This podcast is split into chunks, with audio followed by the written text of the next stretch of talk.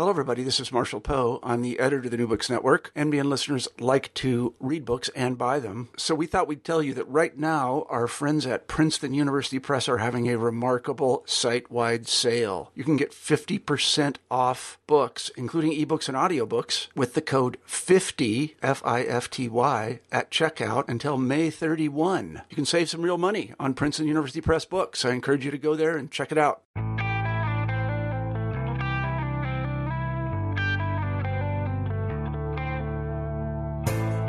Hello, and welcome to New Books in Photography. I'm Lorena Turner. Today I'm talking with Karl Baden. His new book, The Americans by Car, was published by Retroactive Press in June of 2016. Welcome to the podcast, Karl. I'm happy to be here, Lorena. We're happy to have you. Could you start by talking a little bit about your book, new, the, the Americans by Car? Okay, well, um, it is a conceptual book of uh, photographs. Well, the book isn't. The book itself is not conceptual, but it has a conceptual conceptual framework. Um, and how it started was actually through another body of work, a more recent body of work that um, I had been doing on the streets uh, for the past three summers, and I had gotten it to a point where I thought I could get a book out of it, and I still think I can get a book out of it, but um, I was really running into a wall in terms of the sequencing. So um, one thing that you that you might want to know about me is that in, in the projects I've done over the years, th- there's always been um, a time when I have gone back in the history of photography and referenced it somehow in my work. And I've done at least four uh, projects, you know, between when was the first one? Say 1980 and now that have specifically had to do with the history of photography. And so in the back of my mind, I had had this idea of working with Robert Frank's book, The Americans, which was, you know, originally published in France in 1957 because he couldn't get a publisher to take it on until um, Grove Press, which was the, you know, the Beatnik Press, the they published the the Beat Poets, uh, actually published the first American edition in 1958. Um, it's it's a book that I grew up on photographically, and people of my generation and before um, basically saw this book as the main uh, the main influence in photography, and y- you can I, I, would say that pretty much without argument, uh, Robert Frank's The Americans. Um, is the most influential photography book and the work in it the most influential work of the second half of the 20th century. And so uh, it was extremely important to me learning about photography and becoming a photographer. And it was a book that I didn't take to immediately. Uh, the pictures were, it was not like looking at Ansel Adams' work or Edward Weston's work where you can you can see the beauty right up front. It was something that um, that you really had to look at, and it it uh, it had to grow on you. Puts me in mind of this thing that that um, the artist Ed Ruscha said. Um, he said most people make work that when you look at it, you say, "Wow," and then you say, "Huh." And he said, but I like to make work then what, that when you look at it, people say, huh? And then, wow. And, um, that's what the Americans was for me. It was, it was the latter. And so in, um, in the mid 2000s, I had start, started photographing more from my car.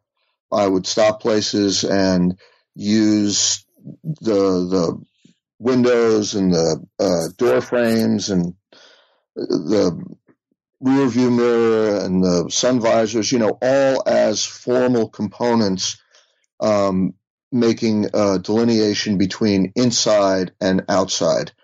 And I certainly was not the first to do this, but I tend to photograph pretty much everywhere I go, and I always carry a camera. And so working from the car was just a, a natural evolution from, you know, not being in the car, walking down the street, or being in the house, or being, you know, at a museum or so, someplace else. Um, I, I, would I would still use the camera. I I remember in about 2012. I was driving in Boston and I I made a picture and you know when you're when you're photographing in these situations everything happens very quickly and you you don't have time to analyze or even sometimes you don't even have time to see the picture when you take it. But um, I, I, was looking at it later, and it reminded me of the cover picture from The Americans, and uh, that's the picture of the trolley in New Orleans. And um, so it was something that started to grow uh, as an idea in the back of my head, and I was like I said, I was working on some other things. So I, I you know, I, I sort of said, well, you know, if I can get to it, I'll get to it. And then I ran into this block, uh, this sort of artist block, and I said, well, why don't I go back to this idea about the Americans? Because my problem here with the first body of work is sequencing. And if I do the Americans book, it's already pre-sequenced. So that problem is completely eliminated. And so what I did was, um, you know, when it comes down to it, and I say that the book is conceptual, the concept is about influence. Mm-hmm. And really in its largest sense. So I, I, used myself as a kind of every person example, or every man, as they used to say, um, every man photographer. Um, and I decided that I wouldn't make any new pictures, although I did cheat on that with one or two pictures. But for the most part, I would look back into my archive and try and find a photograph that somehow resonated with another photograph that was in the Americans. And I would try to do that with every photograph that was in the Americans. So, um, you know, it took two or three months of pouring through pictures back down in the vault. And uh, I finally managed to come up with 83 pictures that, to a greater or lesser degree, to me, had some connection to the Americans. Uh, and that's the number of pictures that are in the Americans. And so I set them up in the same sequence as the Americans. So if you look through the Americans by car, which also, um, I'll digress for a second here, is a reference to Lee Friedlander's more much more recent book called America by Car, mm-hmm. which I think is, um, you know, I, I, have always Friedlander. I've always seen Friedlander as an important photographer, but um, the Americans by Car, I think, is a really important book. I mean, it's it's not important in the sense that the Americans was important. It, it, it's it's not a game changer, but it is an example of um, I don't know if you've ever looked through it, but it is in the photographs and in the layout.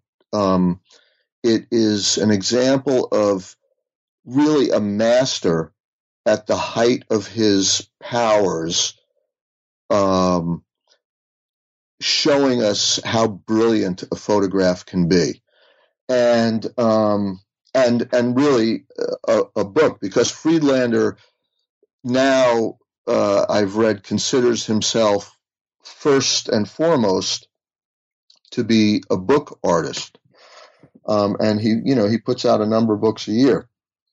But anyway, so I found, you know, 83 photographs that seemed to correspond with each of the 83 photographs in the Americans. I, you know, they were all taken from from my car. Um, there are a few that, if, if if they weren't taken directly from the car, um, the the notion of the automobile is um, a major part of the photograph. So I sequenced them. Uh, I put uh, my version of an introduction by Jack Kerouac because the original had an introduction by Jack Kerouac. Mm-hmm. I tried to keep the typeface um, referential to the Americans and the um, uh, you know the the the way the book was laid out. In other words, very simply, one picture per page spread, mm-hmm. and um, so in some ways it is just like the Americans, and in some ways it refers to the Americans, and in some ways it is mine. But that is how the book evolved, and um, you know, it was it was tough to find the pictures, and I, I, I, feel like I had to sacrifice in some cases picture quality to get the um, to get the the reference and and the resonance. But you know, there there are enough good pictures in there that um, that I stand by it, and um, uh, I'm uh, I'm certainly happy with it. We're going to talk about the book specifically in a few minutes. Talk a little bit about your experience and your history as a photography. How long have you been working in photography? Um, give us a little context of okay. your relationship to it. I first picked up a camera in earnest, I guess you would say, in late 1971 when I was a sophomore in college. And the reason that I did was to impress a girlfriend who I was enamored of, and I couldn't see what what she saw um, in um, you know a, a, a jerk like me, and so I felt like I had to do something. I remember hitchhiking home to my parents' house from college, and on my uh, on Thanksgiving of my sophomore year, and my dad, who was a high school teacher, um, he had start started, you know, photography as a hobbyist several years earlier, and he built a darkroom in the basement, and he had just graduated to um, a Nikon, which was, um, you know, very special in those days, a Nikon F. So, so he let he lent me his um, his old Mamiya 35 millimeter camera. And I went back to college and voila, I was a photographer. Wow. And, um, the relationship lasted about nine months. And, um, but by that time, photography had taken hold of me. The interesting thing is that, um, the old girlfriend is became a photographer as well. But, um, but yeah, that's, that's when I started. And actually, the the next year, I took a semester off and went actually hitchhiked from upstate New York to California and then down to the U.S. Mexican border, and then with buses and planes uh, went through Mexico and into Peru, and that's where I really started photographing seriously. Um, so when I came back to school, I switched my major from anthropology. Um, it was my childhood dream to become an archaeologist.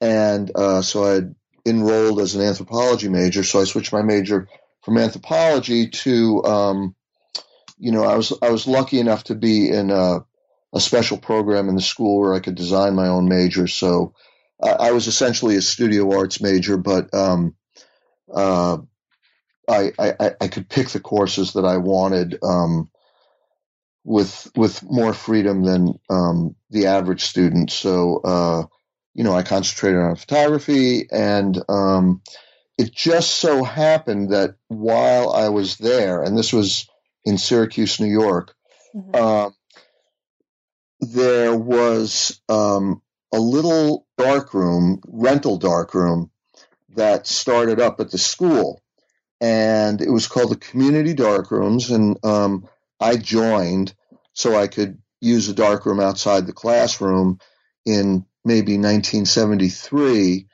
and the Community Dark Rooms, which actually still exists, but it became a nonprofit organization called Lightwork. So I, I was one of the, you know, first five or six people involved in Lightwork, and I think that um, that Lightwork uh, was probably the most important educational experience that I had in photography. I mean, I've actually only taken maybe two or three formal photography classes in my life. Mm-hmm. And um, everything else was really like it was either a seminar or or something else entirely. And you know, the the things that were happening at Lightwork at the time, um, and the freedom that I was given to do what I wanted there as opposed to school where I had to, you know, fulfill an assignment or, you know, do something that I didn't want.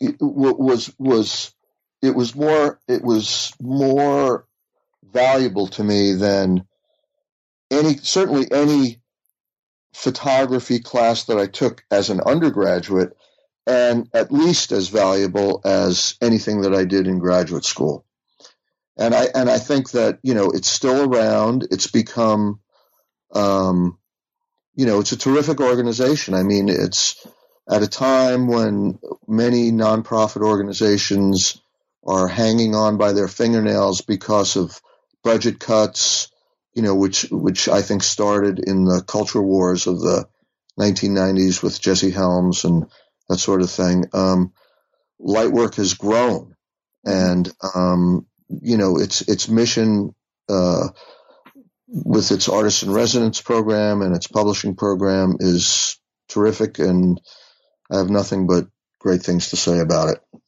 Where did you go to graduate school? I went to graduate school at um, the University of Illinois in Chicago.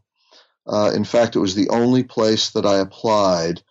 And the reason was that um, while I was at Lightwork, um, you know, in the, I mean, I left Syracuse to go to school in 1977. And so, uh, while I was there, they established an artist in residence program. And the first artist in residence was this guy from Chicago named Joseph Jachna.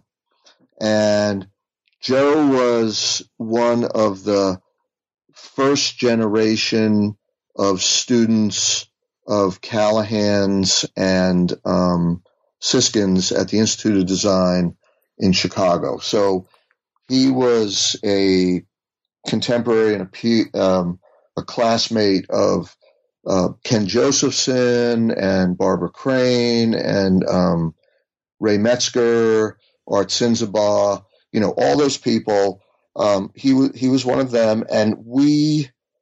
I, I remember the first day um, he came to Lightwork. I was flattening some prints on the dry mounting press, and you know the directors of Lightwork were showing him around, and he passed me doing this, and they they introduced him to me, and we said hi, and um, I, I, had known who he was because he had just um, uh, one of the things that I that was important to me when I was uh, in college in terms of photography was the Time Life series of books mm-hmm. of photography, mm-hmm. um, and they they had just come out, and um, so I was just you know they they were the most accessible things, and I was gobbling them up, and and he had um, uh, a big spread in one of them, so I had just found out who he was, but you know, he he saw a print of mine at the top of the pile, and he said and the first thing he said was, "Hey, I'll trade you for that." And you know that kind of affirmation. I mean, so we started talking, and um, he said, "You know, we're starting a graduate program where I teach." And um, I would really encourage you to apply. And you know, this was my senior year in college, and I had, you know, in those days, uh, um, well, it turns out that most of my my friends became attorneys, but um, you know, at the time, we all thought we'd be living on commune someplace, and you know, getting milk from goats and that sort of thing. But um, you know, I had, I had no plans really, uh, and so I applied and I got in, and um, uh, it was it was it was a great experience. I mean, in, I, I think that light work was more important, but Chicago um, was, a, and I think still is, a terrific town. Um, there was a lot, you know, it, it had its own, it has its own aesthetic, and not only in terms of photography, it's very important in terms of the history of photography in the 20th century because that's where Moholy Nagy established the Bauhaus mm-hmm. when he fled Germany. Um, and the Bauhaus was the thing that eventually, you know, that was the Institute of Design. So, um, but also in terms of painting and sculpture, it's, it's, um, it's a certainly, a, a, a, I would say it's a more important town than, than a place like Boston. But, um, and it was just a, a great, you know, it was open later. The public transportation was better. It ran later. It had some crazy places. Uh, I'm a big blues fan. So um, it was a great place to be for two years. Was that the first year that the program no, started? it was the, it was the second, second year. year. They were trying to accept to be very selective, and that year they accepted three students for photography. And who were your classmates? Uh, my classmates, the two the two people that they accepted were um, uh, Ben Sereo, I remember, um, who uh, had just won um, the Chicago Art Award the year previously, and he was an installation and performance artist um, who also worked with photography. And um, you know, I've lost contact with him the past couple of years, but um, I know that he was an artist in residence, I think, for NASA, and um, you know, he was still he was still doing what he was doing. And then there was another another guy named um, R.D. Doherty, and um, he he also did um, photographically based installation work, and um, I don't know what's happened with him, but you know, uh, since then, um, there have been a number of people who have have gone through who, you know, who've done well, who are teaching. You know, one comes to mind right away is Doug Ischar, um, um, who stayed in Chicago and I think actually teaches there, or maybe teaches at the Art Institute. I don't know, but um, Joe was a, a, real big influence for me, and also there was a woman uh, named Esther Parada um, who was not on the graduate faculty at the time, but um, we became friends quickly, and um, she was also uh, a big influence. She she was an undergraduate teacher, but uh, became uh, graduate faculty right after I left, and um, sadly, neither of them are around anymore. But um, the faculty there right now is is is pretty good. Um, uh, Gary Minix teaches there, and I have enormous respect for his work. And um, uh, so I can't think right now, but um, I'm glad I went there. That's all I can say. I, I, I always think of um, I think of graduate school as a bit like you know it's it's two years of your life. I mean, graduate school for photography, let's yeah. specifically so it's two two years of your life, or maybe for some people like me, two and a half years um, of your life that you get this, you know, incredible time to focus on your work and your ideas and uh, developing yourself. and but then you never quite leave that. You know, it's always a part of you, and it's almost like you, you know, depending on, um, you know, it doesn't really matter how the program changes, um, you know, a- after you leave, but you've you've kind of b- bought stock in that department and in that um, in that university. Yeah. Yeah. Um, yeah, I, I, feel I feel that way more. I think about Lightwork than I do about um, um, Circle. Uh, mm-hmm. that was the short name for it. Um, University of Illinois at Chicago Circle.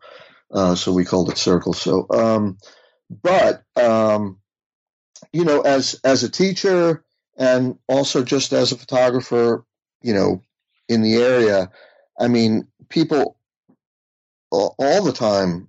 People ask me about grad school. Students do. Mm. People who are a little bit out of school, and my feeling is that uh, yes, you get more time to do your work. You get two or three years, um, you presumably uninterrupted, to do your work and to mature. And um, uh,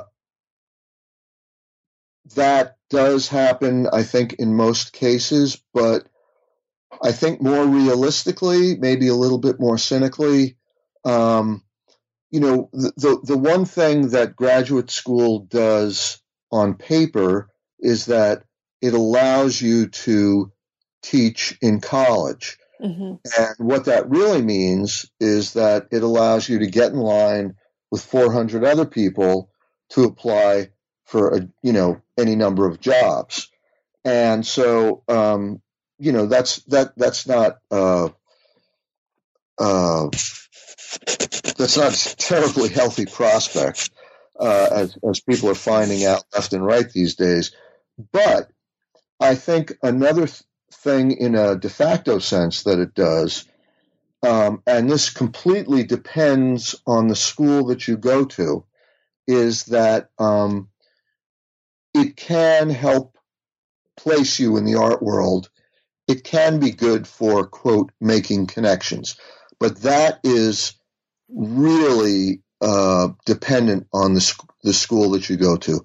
If you go to uh, Columbia, or if you go to Yale, or if you go to Cal Arts, um, you are much more likely um, to be in a better position to negotiate with the art world when you leave than you would be if you went to uh, I'm not going to name anything but if you know if, if if you went to some regional MFA program in I don't know the Midwest or or, or you know some mm-hmm. a program that was that was not nearly um, uh, uh, seen as having that the importance of the of, the, of those the programs I mentioned earlier, or, or, or the cloud.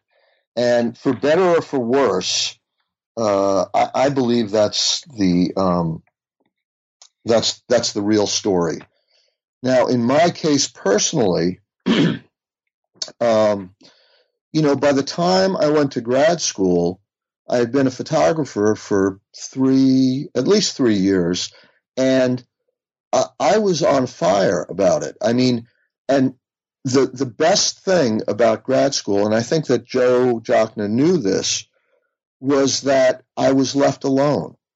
Mm. And of course, I had to go to the seminars and all that kind of stuff. But um, he knew that I was entirely self motivated, and um, that there was that I was going to produce, and that there was no you know that I needed very little guidance, and I I was not aware of that consciously at that time. I mean, in retrospect, I was, but you know, when I entered, um, I was off and running, and so graduate school for me was just like not being in graduate school. I mean, it was mm. just like you know the the years before. Um, I just did my work, and and and in fact, even though um, I got a free ride in graduate school. Um, and the second year, I did get paid as a TA as well. but um, the first year I had to get a job because you know even though I didn't have to pay tuition, I did have to you know live someplace and eat. Um, so it was just like being in the real world. But you know, I had access to a darkroom. I had people to talk to. Um, but I was just doing my work. There was uh, it, it, was a completely seamless transition, and um, it was you know it was not like uh, the the only thing that was new was that I had never lived in Chicago or actually any big city before, and um, fortunately, Chicago was a great town, and there was there was lots to see and lots to take pictures of. Did um, how did living in Chicago change your work? Well, that's interesting. I, I can say two things about it. First of all, well, I want to establish that my roots in photography are definitely on the street. Um, and I got away from that for a while during from the late 1970s to probably the late 1980s, where, where the work I was doing was um, manipulated in one way or another. Um, and I have no regrets about that work. I think it was good work, but um, I think in in middle age, um, somehow I uh, I don't know I, I, I got a sniff of my mortality or whatever, and I, I started to go back on the street because I was very interested in making pictures where I could say I was there when I made this picture and these were the circumstances and it marked something in my life. Mm-hmm. But um, the two things that uh, I think influenced my work when I was in Chicago were, first of all, um, the painters and sculptors of Chicago. Now, I don't know if you know, but Chicago has its own um, kind of school of art, which uh, uh, I, I, guess the the formal name for it is uh, they're called the Chicago Imagists. Um, uh, the the informal name was the Hairy Who, uh, named after uh, this guy named Harry Bouras, who was a um, an influential critic in Chicago in the, in the 1960s and 70s. But um, artists like Roger Brown and Jim Nutt and Gladys Nilsson and H.C. Westermann, um, the and Ed Paschke, um, their work combined surrealism with cartoons. That's that's the only way I can put it. Mm. And um, it, it it really hit a chord in me.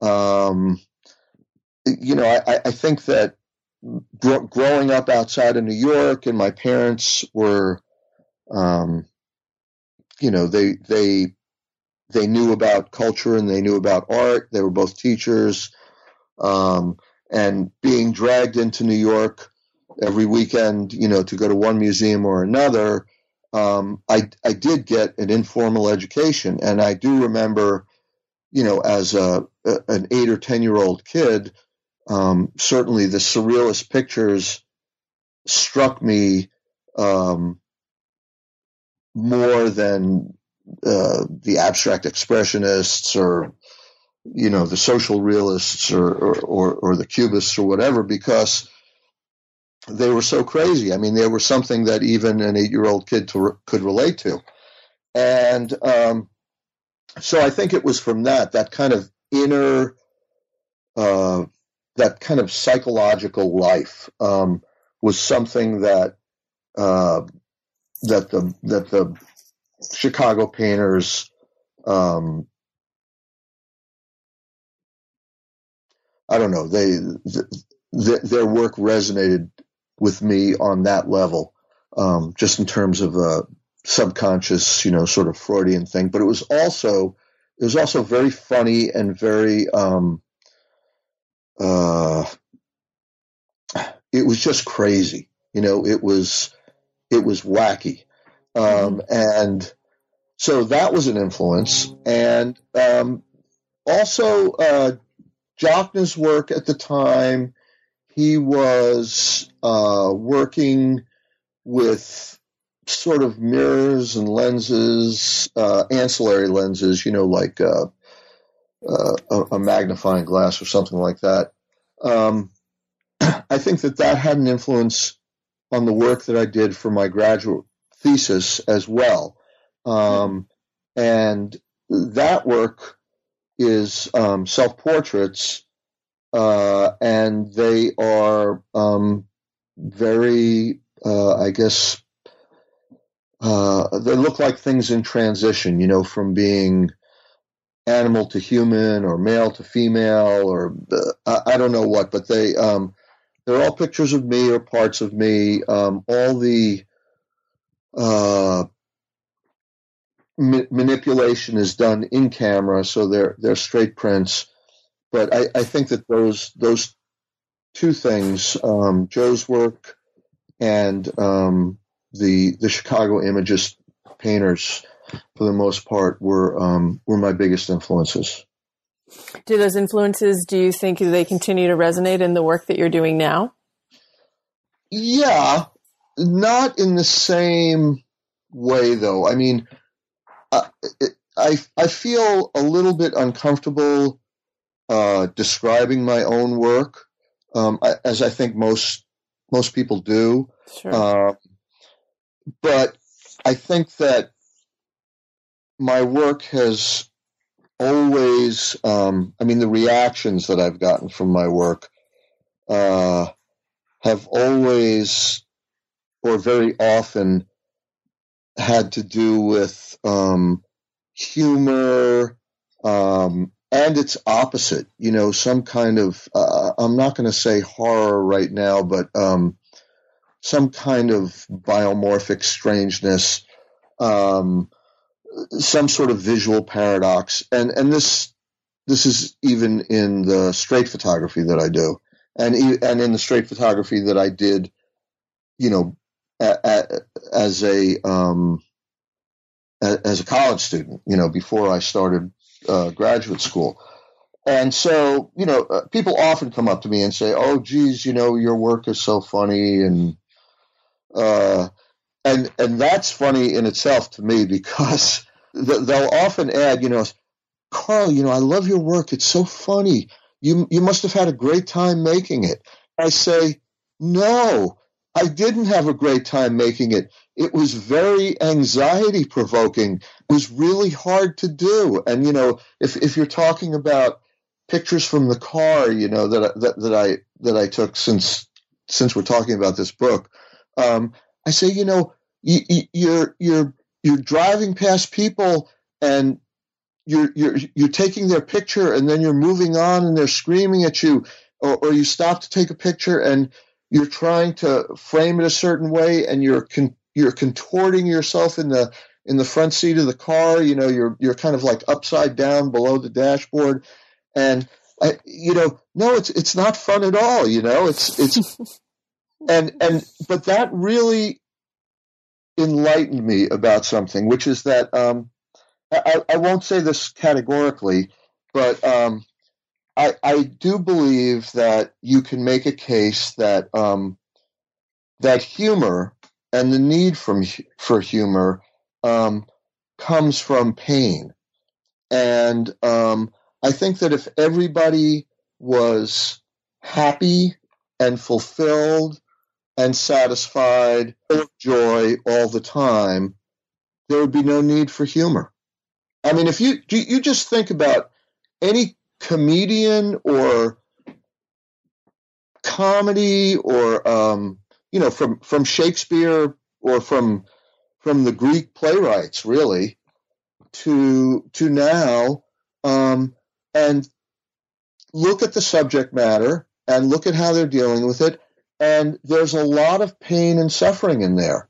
And that is, you know, the thing that's, that's, that works about humor is that it's a relief from that. It's a way of dealing with it. It's a way of looking at it and, um, and somehow being able to manage it, you know, without without sort of going off the deep edge. I, I, I really believe that, and um, you know, I, I, mean, Lenny Bruce is an example that that comes to mind immediately, um, as, as, does uh, George Carlin or Richard Pryor. But if if you see somebody's acts, you know that they're not about being happy.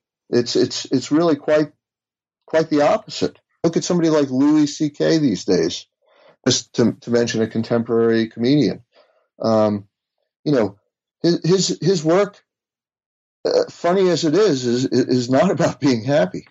So anyway, I, I think that in a more philosophical and a more ontological sense, um, the root of humor is really in its opposite. So um, that's one thing. One story, a little story was I before I, I, started teaching at BC, I was um, I taught taught up in Andover for a few years, two or three years, um, at the um, Phillips Academy, which is this boarding school there. And um, I remember at that time I had won um, one of the state, you know, fellowships or grants, and the local newspaper, um, the Andover Townsman or whatever it was, sent somebody to interview me. And she was pretty young, and um, she said, "Well, um, what what describe your photography?" And I said, "Well, I don't know. I, I think that I, I guess what I what I what I am looking for, and and this has changed since then, but."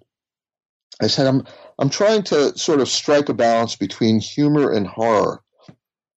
So the interview came out, and uh, you know, if I had it here, I could actually quote it, but I'm going to have to paraphrase it.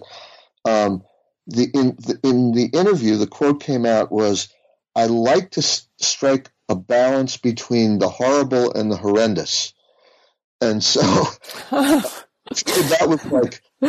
I couldn't say anything funnier than that. So you know, uh, so so anyway, uh, I I think that you know as much as I can describe my work, um, I know that it's uh, it's seen as being funny, mm-hmm. uh, but uh, like many other photographers, especially those who who work out in the world, um, I respond to things that catch my eye, and uh, I think that in some cases, um, I know that I'm onto a project early on, or I will even predetermine a project.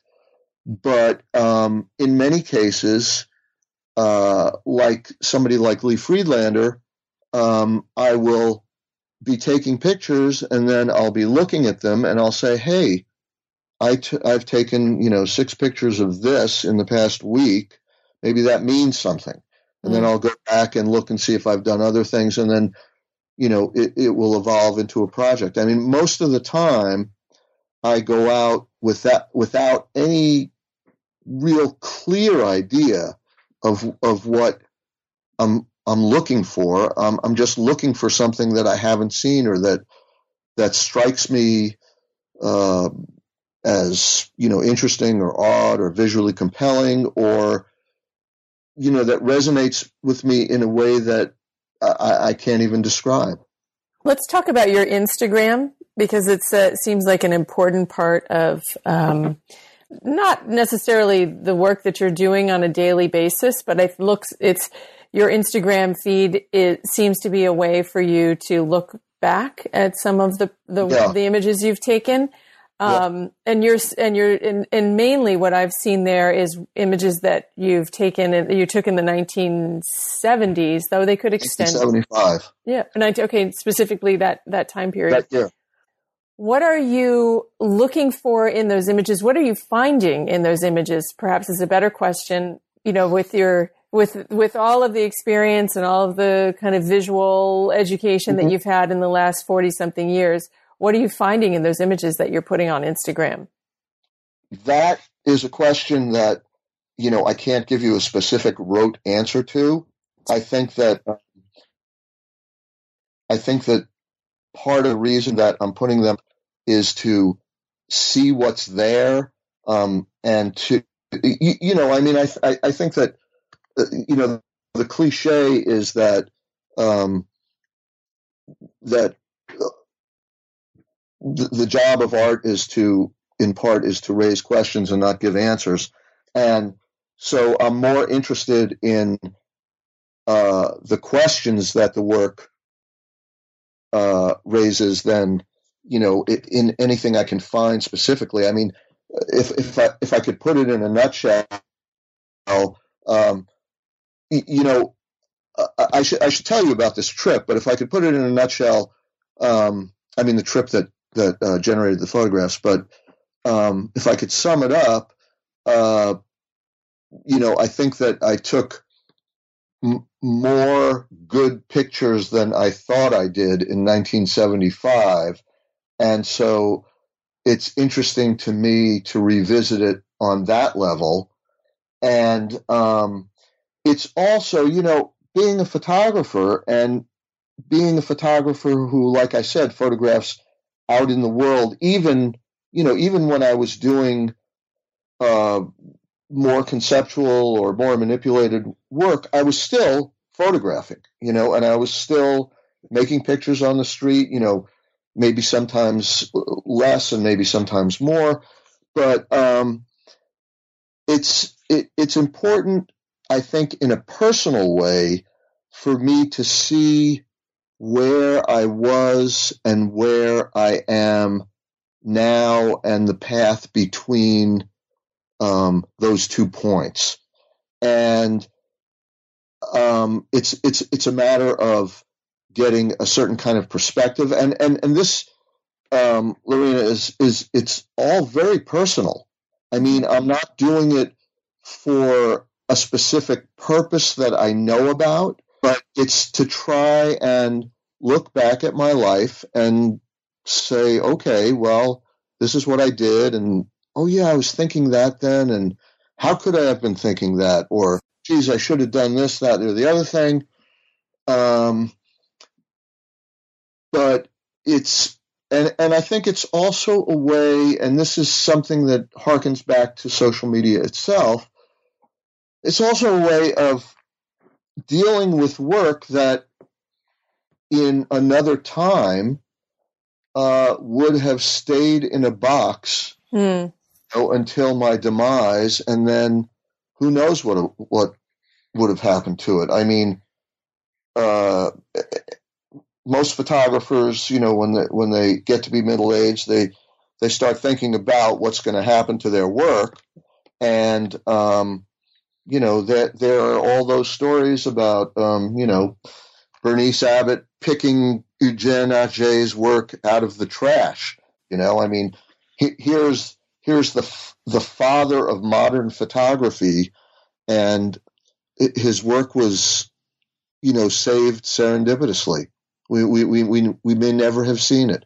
You know, we may never had, have seen Mike Disfarmer's work. You know, of course, the big craze now is Vivian Maier.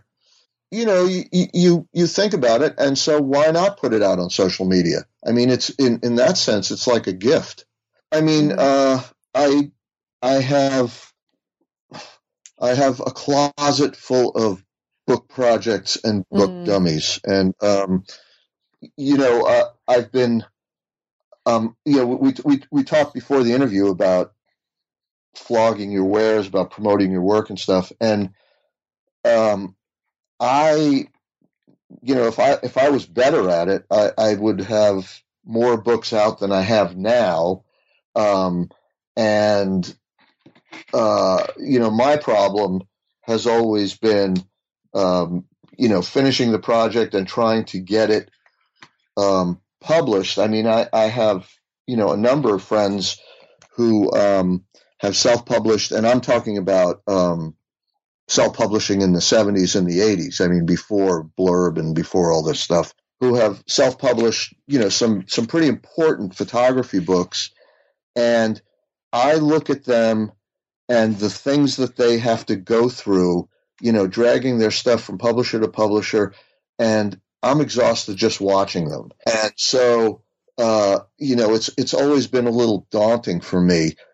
So, so the things that that have actually happened, the books that I have had published, and you know, have been, um, I, I guess, happy accidents or something. You know, people coming to me, or I, I don't know, you know, for example, what happened with the with the Americans book that uh, you know it just took me completely by surprise.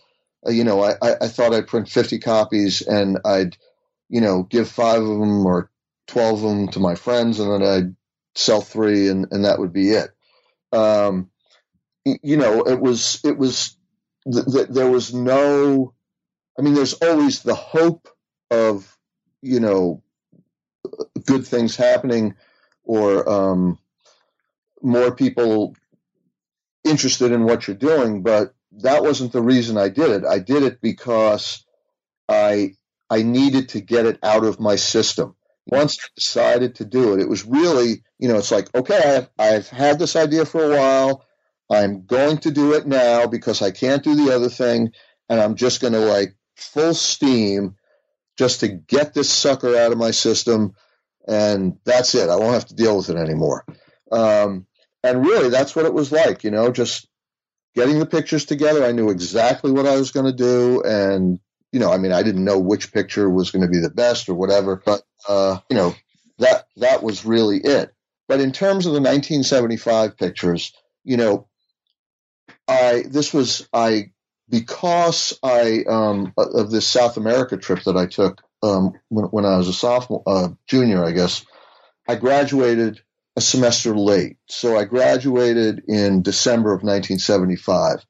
And on January 1st of 1975, a friend and I, you know, got in his car and we drove from upstate New York, you know, winding around the country. And we finally ended up at this other friend's, um, in, who was living in Berkeley, California, who was a, a colleague, uh, not a colleague, a classmate of mine, um, and was a photographer, and he had gone out the year before, and he was living and working in Berkeley, and so the the guy who I went with initially, um, you know, we stopped at this other guy's place, and then we drove down into Mexico, and we drove down to the Baja, and our nominal reason for going there was, you know, there's um, about midway down the Baja, right where the the 28th parallel is, or whatever it is, um, there's a place called Scammons Lagoon, and the California gray whales migrate there every January to give birth, and um, so it's this phenomenon, and so that's that's what our trip was about nominally, but for me, you know, it was about taking pictures also.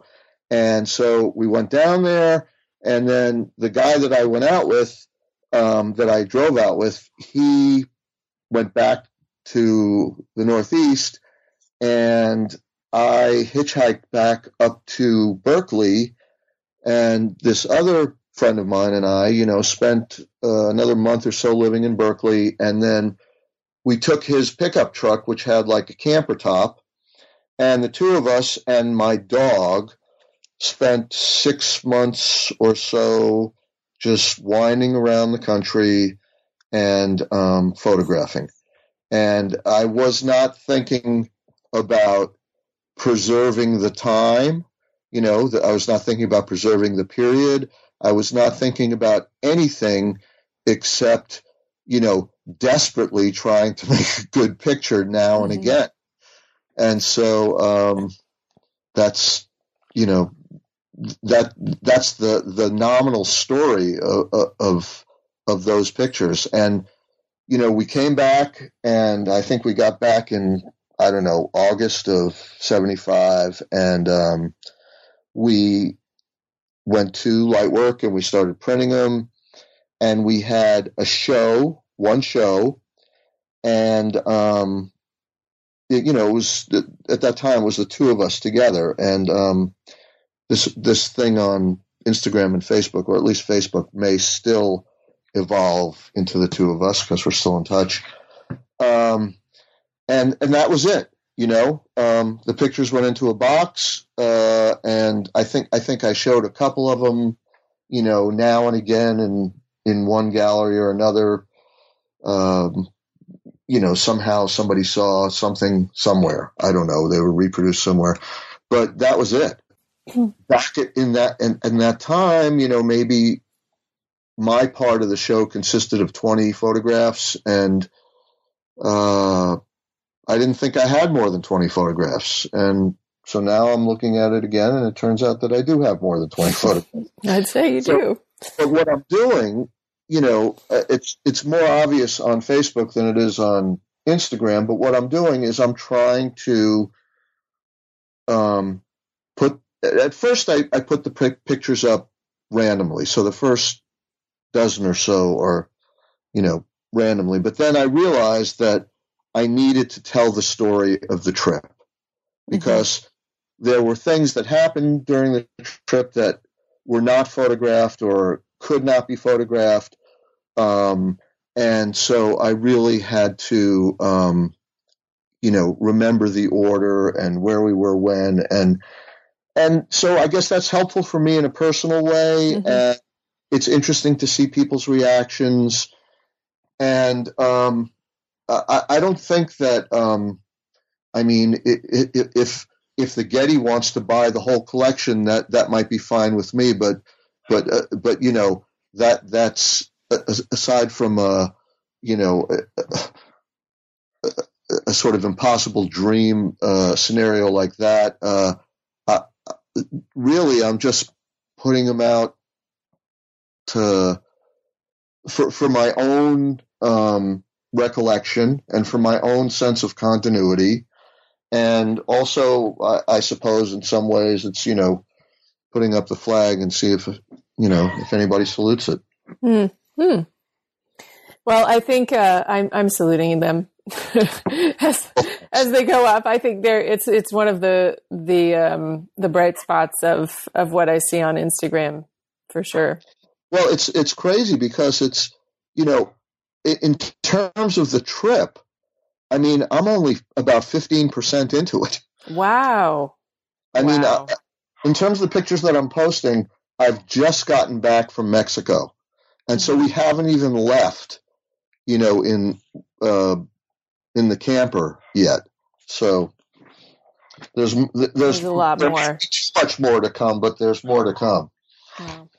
Well, um, I've taken a, a, a, lot of your time today, and I want to ask one, actually, two questions. Um, uh, the first one is, what are you working on now? It sounds like there's a lot of things that you're working on, but if there's something specific you want to highlight, um, I'd love to hear about okay. it. Um, well, first of all, uh, life is somehow much more complex than it used to be. And so, in terms of photographing, I photograph whenever I can. And uh, actually, I just uh, a couple of weeks ago I gave a talk on um, my photographs from the car at the Photographic Resource Center mm-hmm. in Boston, and um, I said I realized I said you know I'm going to show you X number of hundred photographs X hundred number of photographs, and most of the pictures, 80% of them, were taken driving from my house to Boston College and back, or driving to Whole Foods and back to shop, mm-hmm. or you know, driving to New York to see my dad or something like that. And you know, it's like I photograph when I can. And um, so that's something that goes on all the time. Now, on top of that, in terms of specific projects, um, I have been, uh, I'm still working on car pictures. Um, I have been working on photographs about books and about the idea of how people see books these days. I mean, the physical book and how it's become more uh, fetishized and more of an more objectified and um, less about just something, you know, a bunch of letters between covers to read. Um, and and that's also about our history, about collecting and things like that. And akin to that, um, there's actually another reference to the history of photography that um, I'm building up some some pictures for, which is Andre Kertész um, in the 1960s did a book on um, reading, and it's called On Reading. And it was one of his more popular books, and you can still get it. It's, you know, maybe only 60 pictures or something like that. Um, and I like this idea of on reading because the idea, the notion, and the practice, the physical practice of reading has changed entirely. So um, that's kind of where I want to stop in terms of describing it. But I I think that you can probably, you know, fill in some of the details yourself in terms of like how people read until up to 10 years ago, mm-hmm. how people read today and mm-hmm. what they read and what it looks like and where they read. And so um, there's a bunch of pictures for that project. Um, finally, uh, and, and, I'm sure there's more work than this, but um, finally, one thing that's uh, on on a burner is um, it's about the nature of street photography, and which has become very problematic in recent times, um, as as as you probably know, and that that. I mean, my experience as somebody who had who started photographing, you know, in 1971 or 1972, you know, really not knowing much about photography um, at that time, you know, my experience of just like walking out in the street or out in the neighborhood or downtown or whatever and taking pictures of whatever caught my eye is a, was a very different experience than trying to do the same thing now. And now there is much more hostility and much more paranoia and much more um, fear and uncertainty. And the irony I find is that, you know, never in my experience, and I've talked to other photographers as well, so I, I feel fairly confident in saying this, um, has it been more difficult physically and mm-hmm. psychologically to go out in the world, especially where there are people, and photograph. And but it's it's not limited to people. I mean, if some if somebody if you photograph somebody's house or if you somebody photograph somebody's car and mm-hmm. they see you or somebody else sees you, I mean, there's always the suspicion. So there the level of paranoia is unprecedented. You know, partially because of 9/11, partially because of the internet, mm-hmm. partially, and and social media. Um, partially because of the media and the, the way that they feed these ideas of terrorism and pedophilia and, and that mm-hmm. sort of mm-hmm. thing. But the irony is that in all this paranoia, we are on camera all the time. and so, I, you know, I did a project, and I, I may have briefly mentioned it before. You know, in in Harvard Square for the past for the three previous summers, you know, in in which um, I got screamed at, I got cursed at, I got shoved, I got beat up, um, and I was you know, there was nothing that I was doing wrong. I was everything that was perfectly legal, um, and in fact, I I would go there and I'd have a satchel with me, and in the satchel would be reviews of shows, announcements, um, my resume, letters uh, on you know BC stationery uh, saying who I was and who I wasn't, mm-hmm. and um, finally I had to get a letter from the superintendent of Cambridge Police to you know to say leave this guy alone, he's legit.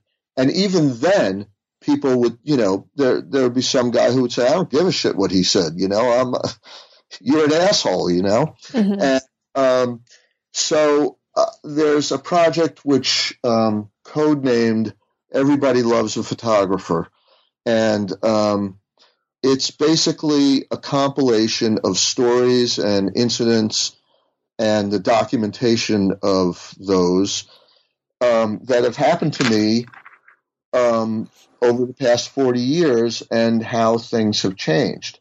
And, you know, you know about contemporary photography. I mean, I think that the, um, the, the, the way people are dealing with street photography now, um, at least the, the, the people that are in in the public presence the most, I think, are people like Doug Rickard and Mishka Henner, who will instead of going out on the street into the world, they'll go on Google Street View, mm-hmm. and you know, the, you know, isolate frames from what they from that. Rickard's um, New American Photographs is is probably the, the the paradigm creator of this, where he would go into poor neighborhoods, you know, that, that, that the Google Street View um, car went through, and photograph, you know, make a screen grab and photograph it, um, and then make a print, which I think conceptually has a lot of um, value to it. I mean, the idea of putting this, of, of mediating uh, another layer mm-hmm. you know, mm-hmm. another layer of mediation between the world and, um, and, and, and the and the object of the print. Um, it's the camera through the camera or through the screen through the camera, whatever. Um, you know, it's this meta infinite regression sort of thing.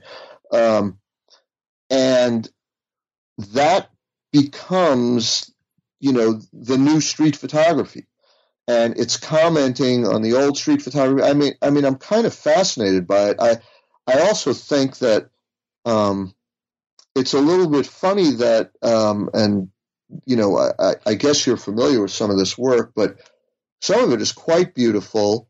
Um, but it all reminds me of William Eggleston or Bill Christenberry or, you know, a certain style of photography that was established in the 1970s, if not earlier, that people like John Szarkowski um, promoted, which was based on the um, uh, you know the outsider photograph, the um, the untutored mm-hmm. photograph, the snapshot, you know, the snapshot aesthetic, and so literally, um, it was the the you know when a Google when a Google Street View camera drives down your street and takes pictures, it's it's like the snapshot. I mean, it it has no um, aesthetic purpose at all. It's it's completely informational, and just just like those early photographs that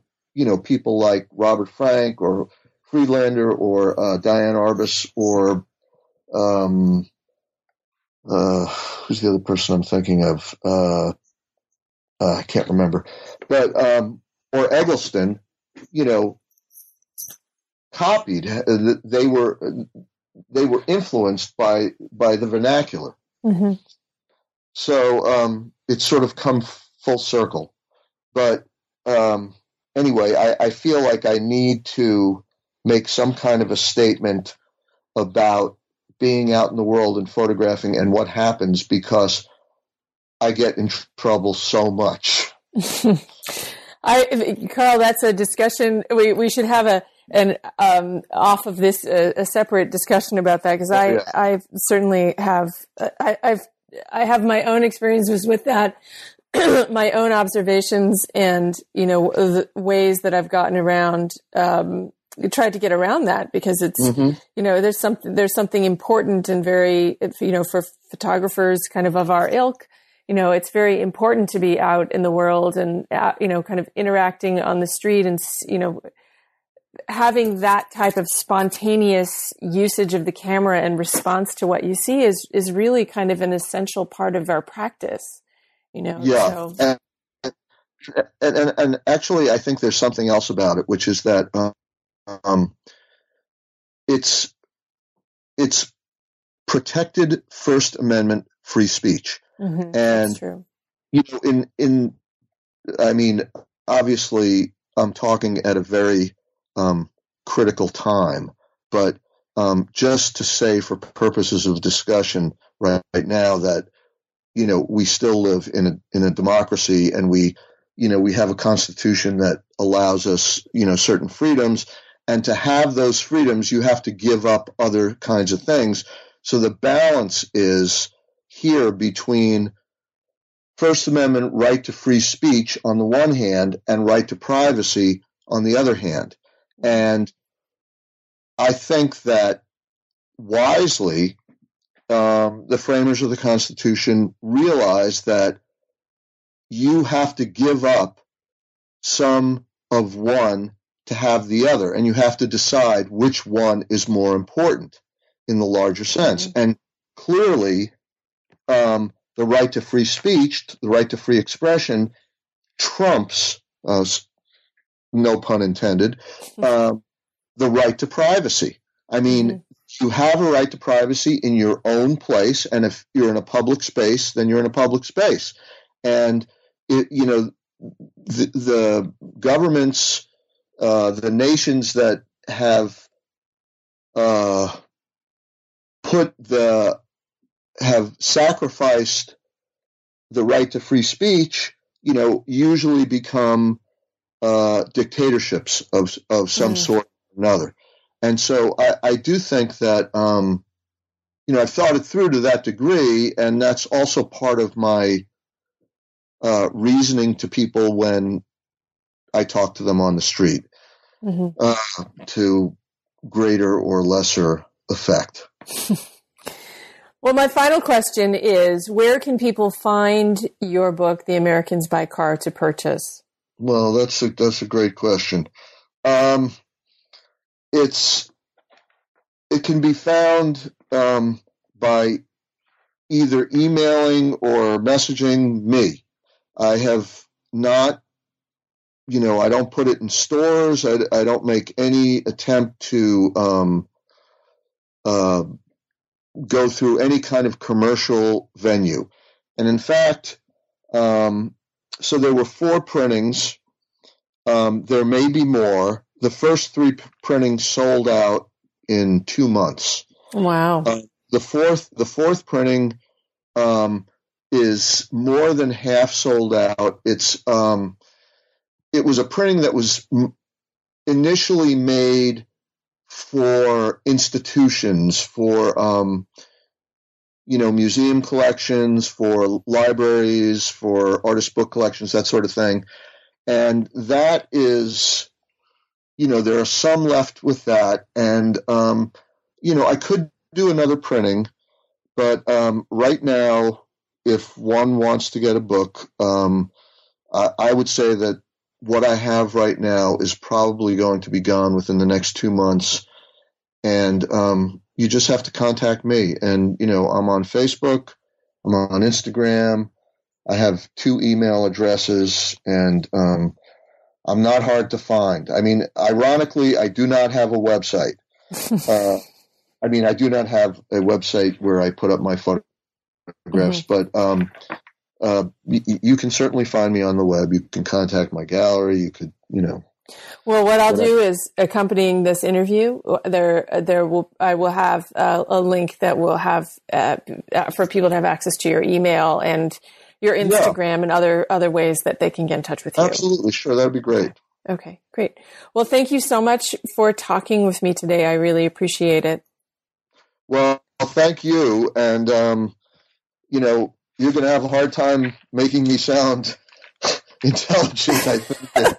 but, but, but, I have faith in you, and um, um, I'm looking forward to the day that um, we we meet in person. Oh, thanks very much. Thanks very much. I hope I hope that that uh, is in the near future as well.